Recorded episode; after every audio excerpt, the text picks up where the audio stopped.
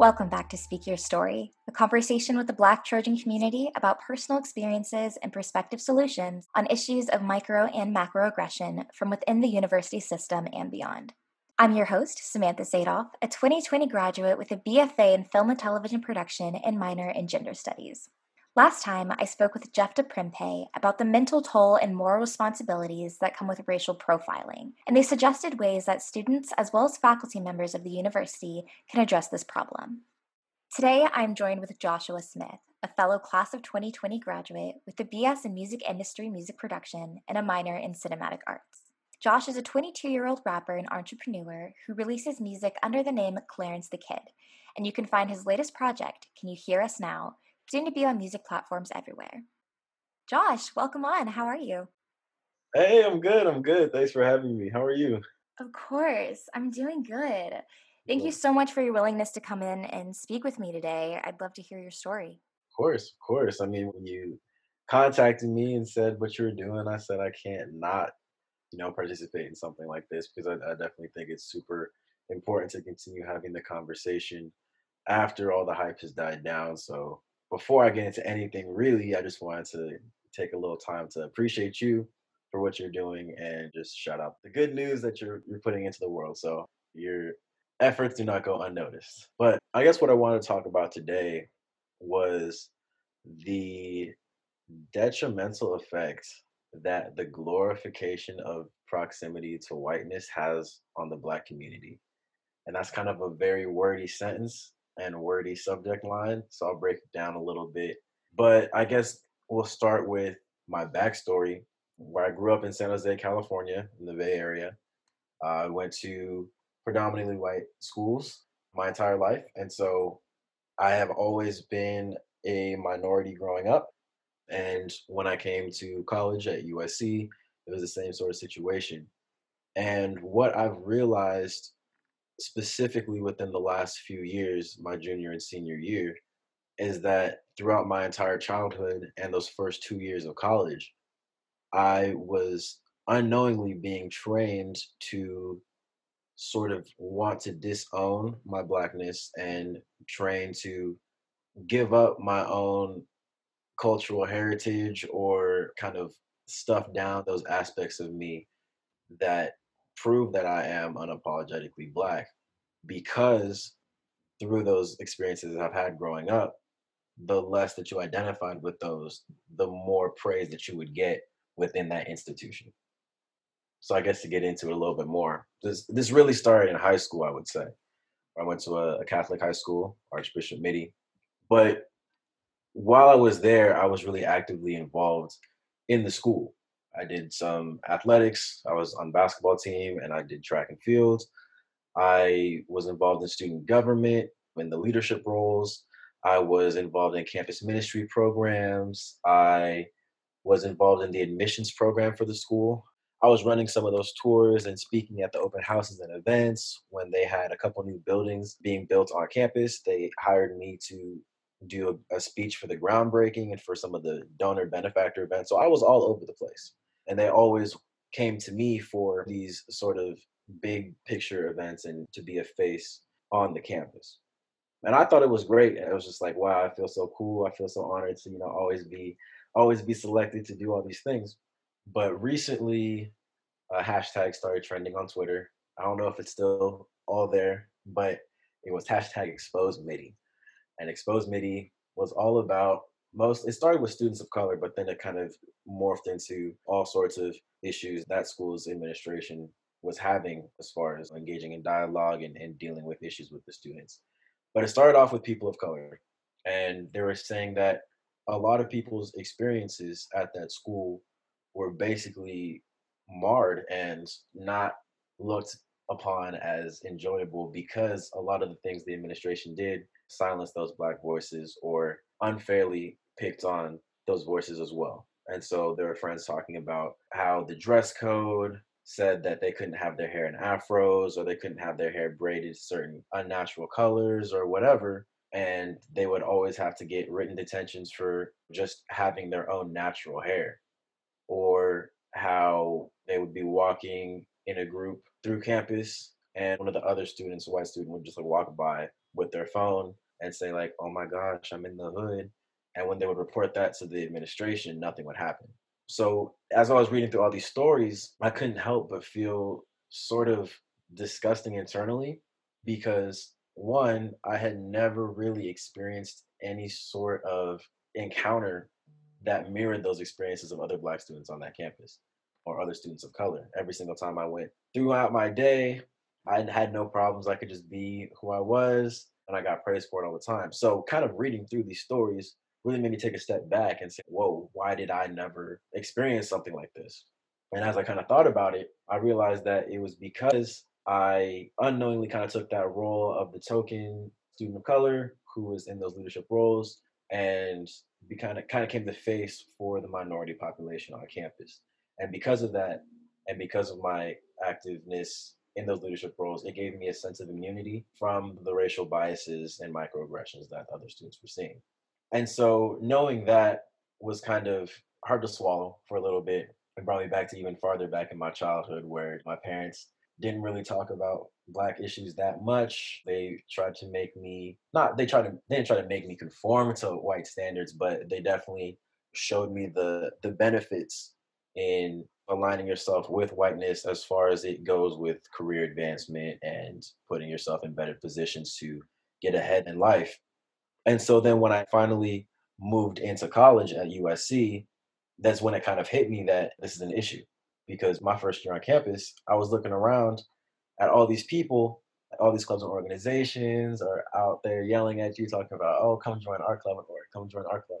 And the Black Student Assembly approached me, and I was honestly too scared to go to those meetings for the first year and a half because I had never grown up around Black people and I felt so disconnected from from my black identity. Like I felt like I couldn't relate. I felt like I had no place being involved with them because they wouldn't accept me. But throughout that year and a half, I also started to learn while I was getting involved in leadership roles on USC's campus as a tour guide, as an orientation advisor, the spirit leader, as all these different things that I was doing.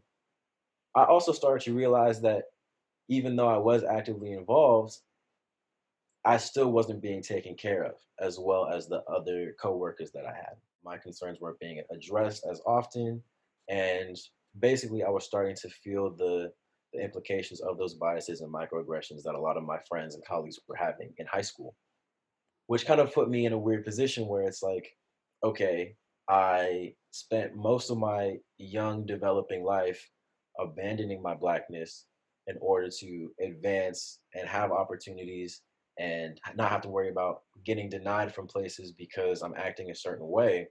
And then once I get into those places, it doesn't matter because at the end of the day, I am still a black man. And no matter how I act, I will still be treated differently regardless.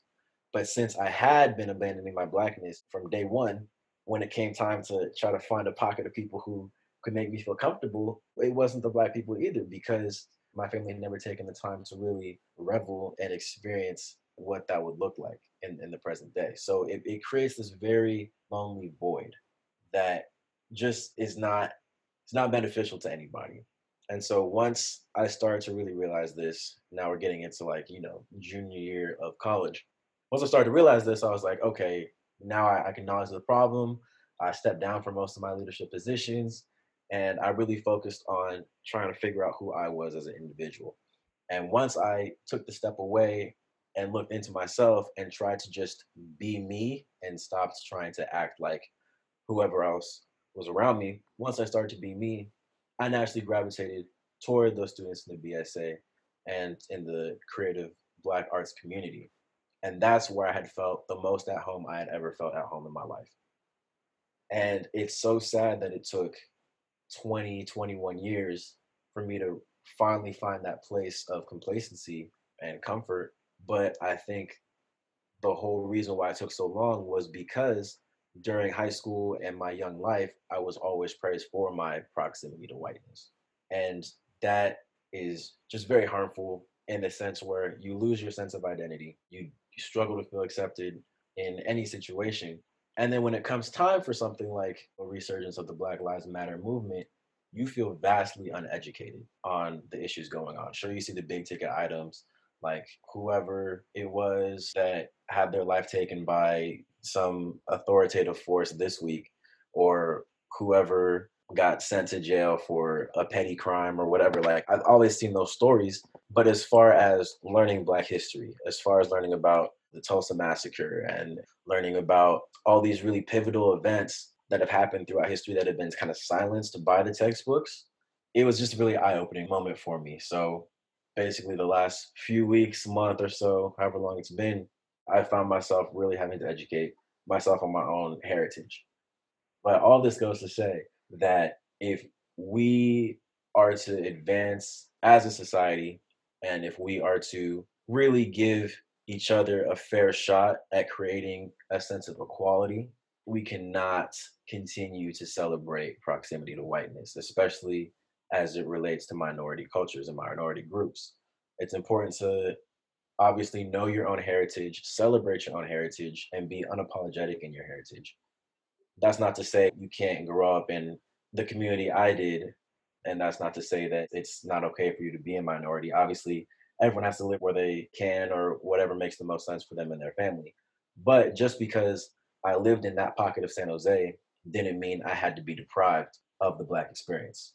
That didn't mean I, I had to be deprived of what Black movie makers and what Black recording artists and authors and poets and even people in business professions and doctors professions like those stories are super important and those stories need to be shared with especially the youth as they're growing up so then when it does come time for them to make their own decisions and they are reaching their 20s and they are reaching even their 30s and they have those pivotal positions where they are the people who are changing the world and they are the people who are advocating for rights and are signing petitions and are donating money to different funds and nonprofits and things like that when it comes time for them to be the movers and shakers and determine what the next steps for humanity is they will have been educated on their own heritage and they will know how to have those intelligent conversations with their friends and colleagues who don't align with their own individual cultural heritage.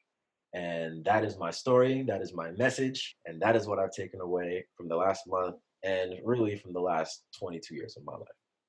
Everything you said resonates on a deep level to me, and I'm sure a lot of people out there. I want to touch on the idea of seeking social safety or crafting an identity as a reaction to racism and fear. Mm-hmm. Constant race based microaggressions and sort of bullying teach someone that their identity is a source of ridicule and shame at the hands of their white peers. And to survive socially, they often move as far away as possible from anything culturally black.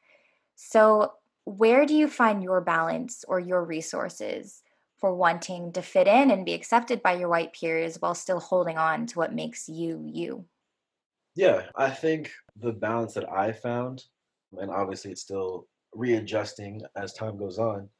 But where I'm at right now personally is I've obviously had this almost decades long inner conflict trying to figure out where to fit in.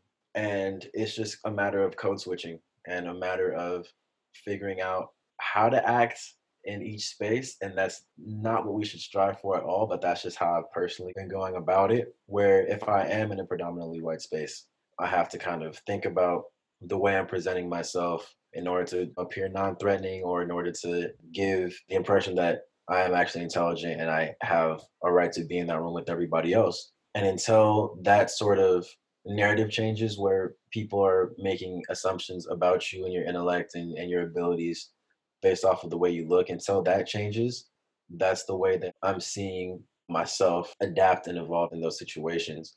And then when it comes time for me to actually be within my black community and take that mask off and just be myself and be comfortable in being myself, then that's kind of that time where you recharge. But I think once the initial impression has been broken, I guess you can say, like if I am entering a new space, I do have to be super hyper conscious of how I'm acting. But as the weeks go on and as I'm seeing those faces over and over again and they're getting more comfortable with me as a human being, that's when I could start to add a little bit more of my blackness or a little bit more of my own personality. And then also, there's no one term or one definition for blackness, obviously. There is the definition that is pushed socially or stereotypically or whatever. But obviously, everyone has their own black experience, and it is very case by case, very situational, and every single one is valid. So that's not saying I can't act stereotypically. It's just saying I can't act how I want to until I build that trust. And then once I build that trust within those spaces and get them more comfortable with who I am, I can start being more real, more genuine, more authentic, and hopefully change the narrative for those people who may not know as many people of color or black people and get them more comfortable with the idea of black people in general.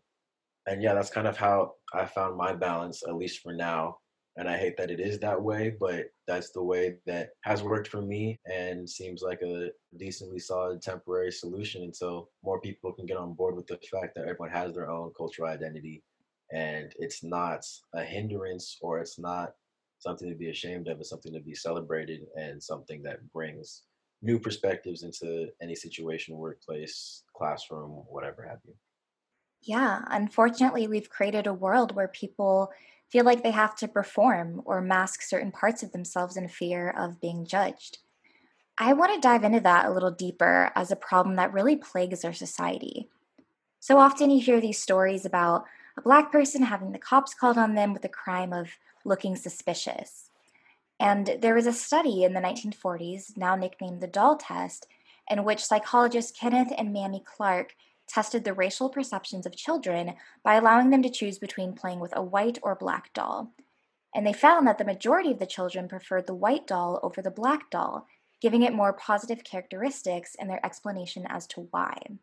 In their conclusion, they cited that prejudice, discrimination, and segregation create a feeling of inferiority among African American children, damaging their self esteem. There is this unspoken yet revered bigoted fear that all people of color are doing something wrong, that they're dealing drugs or they possess a weapon. And it isn't until they discover that they're a doctor or a PhD student or really take the time to get to know them that they settle the speculation. So, I'm wondering, Josh, how do you think we should work to eliminate this prejudice first impression of minorities that is unfortunately so historically baked into our socialization? Yeah, before I get that, I just want to comment on that study because when I saw a video of that study and I saw the children that were being brought in, it honestly broke my heart when I saw those little black girls pick up the white doll. And then when they were asked, why'd you pick that one? They said, oh, it's prettier. And why didn't you pick the black one? Oh, because it's ugly. It's so heartbreaking and devastating to see that. And I think it's really, really telling of the society we live in where you're kind of trained to hate yourself if you're a person of color. And I think what part of the issue is specifically with blackness is a sense of representation. If you look on TV or you look on the internet or wherever you're getting your information from, black people for the most part can be put into maybe three, three or four categories. You can either commonly see a black person as some sort of recording artist, singer, rapper, musician of some sort. You can see them in the film slash acting slash comedy world. You can see them in the sports world, and those three are all fields of entertainment. And the last place you see them is as mugshots on news reports or as criminals in your favorite TV show or or whatever have you. And so that kind of paints this narrative in that picture where a lot of black youth are looking online and looking at these stories and they say i'm only going to have value if i'm an entertainer and i can't see myself being anything else because i'm not flipping the tv and seeing black doctors. I'm not seeing black business people. I'm not seeing black lawyers. I'm not seeing black commercial airplane pilots. Like it doesn't matter what it is they're not seeing it and they're not recognizing that opportunity. And on the other side if you want to just make it a black and white issue white kids when they're growing up it's the same thing, but the other side of the coin. They're not seeing black people as anything other than entertainment and criminals. And so I think part of the steps, one of the major steps that has to be taken in order to reverse this narrative is to push black stories that don't fall within those categories. Obviously, black people are very creative, and I'm not going to take that away from us. I'm a creator myself and so it's it's a beautiful thing to have those opportunities but at the same time i feel like it's an oversaturation and i feel like there are not enough stories being told of black people in other professional vocations. And so once that happens and once even if you do want to keep it in those four categories if you stop showing mugshots instead of just a regular picture that you pulled off of their facebook page from a musical standpoint, if you stop pushing the songs that are glorifying selling drugs and objectifying women and spending cash frivolously and stop silencing the pro black songs that are talking about uplifting your people because that's something that happens very often where they say this song is not commercial and technically satisfactory and they could stop the release of your music that empowers your community. So if we stop putting up blockades like that it definitely will change the narrative. The young kids, they are so pure. You are so innocent. You have no biases toward anybody. If you look at any video of young children playing, they're playing with everybody. They don't care about race. Race isn't a thing. Skin color doesn't matter. People are just people. And it isn't until they see these images over and over again and hear these stories over and over again and learn to embrace the stereotypes that racism becomes a problem. So, to recap, basically push all black stories and then also create those spaces where people can be themselves be unapologetic and just normalize decency and normalize getting to know your neighbors and your colleagues and your friends before resorting to whatever you saw on BET or whatever you saw in whatever movie you just watched. Exactly. I think media representation is where it starts. I mean, as soon as you're born, you are watching everything. You're watching what's happening around you with your friends and family, and then you're sat in front of a TV and you're watching shows and then movies and the news and everything on social media now more than ever can definitely influence how a person sees the world. So I think that's one big step and, and one change that a lot of people have easy access to and can fix in this moment as we try to progress to a more inclusive society. 100%. And before we wrap up our discussion here, I think an important topic to introduce to the discussion of African American students in white proximity is the practice of affirmative action in schools, or as defined by the Cornell Legal Information Institute, a set of policies preventing discrimination based on race, color, and national origin to positively support members of disadvantaged or underrepresented groups.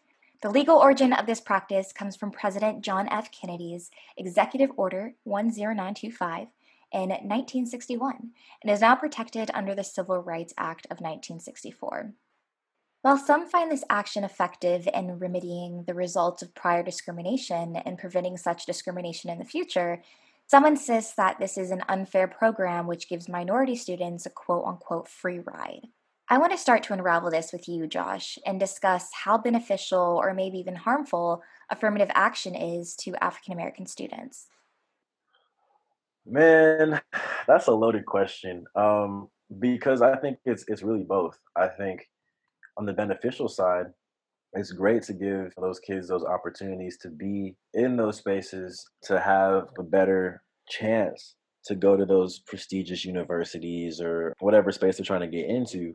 But I, I think for the most part, it is kind of detrimental for a few different reasons. And I think the main one is once you get into those spaces, once you are accepted into, let's say, whatever college it is, and it's labeled with that affirmative action stamp, you're already going to be invalidated. Like just as a person of color, you're already going to be invalidated. But with the affirmative action stamp, you're going to be invalidated even more in your classrooms, by your teachers, by the administration. And they're not really going to take you seriously as a student. So you have to work twice, three times, four times as hard to prove your worth, to get access to those resources, and to come out as a well versed, well read scholar who really embraced educational opportunities despite everything that's been thrown against them.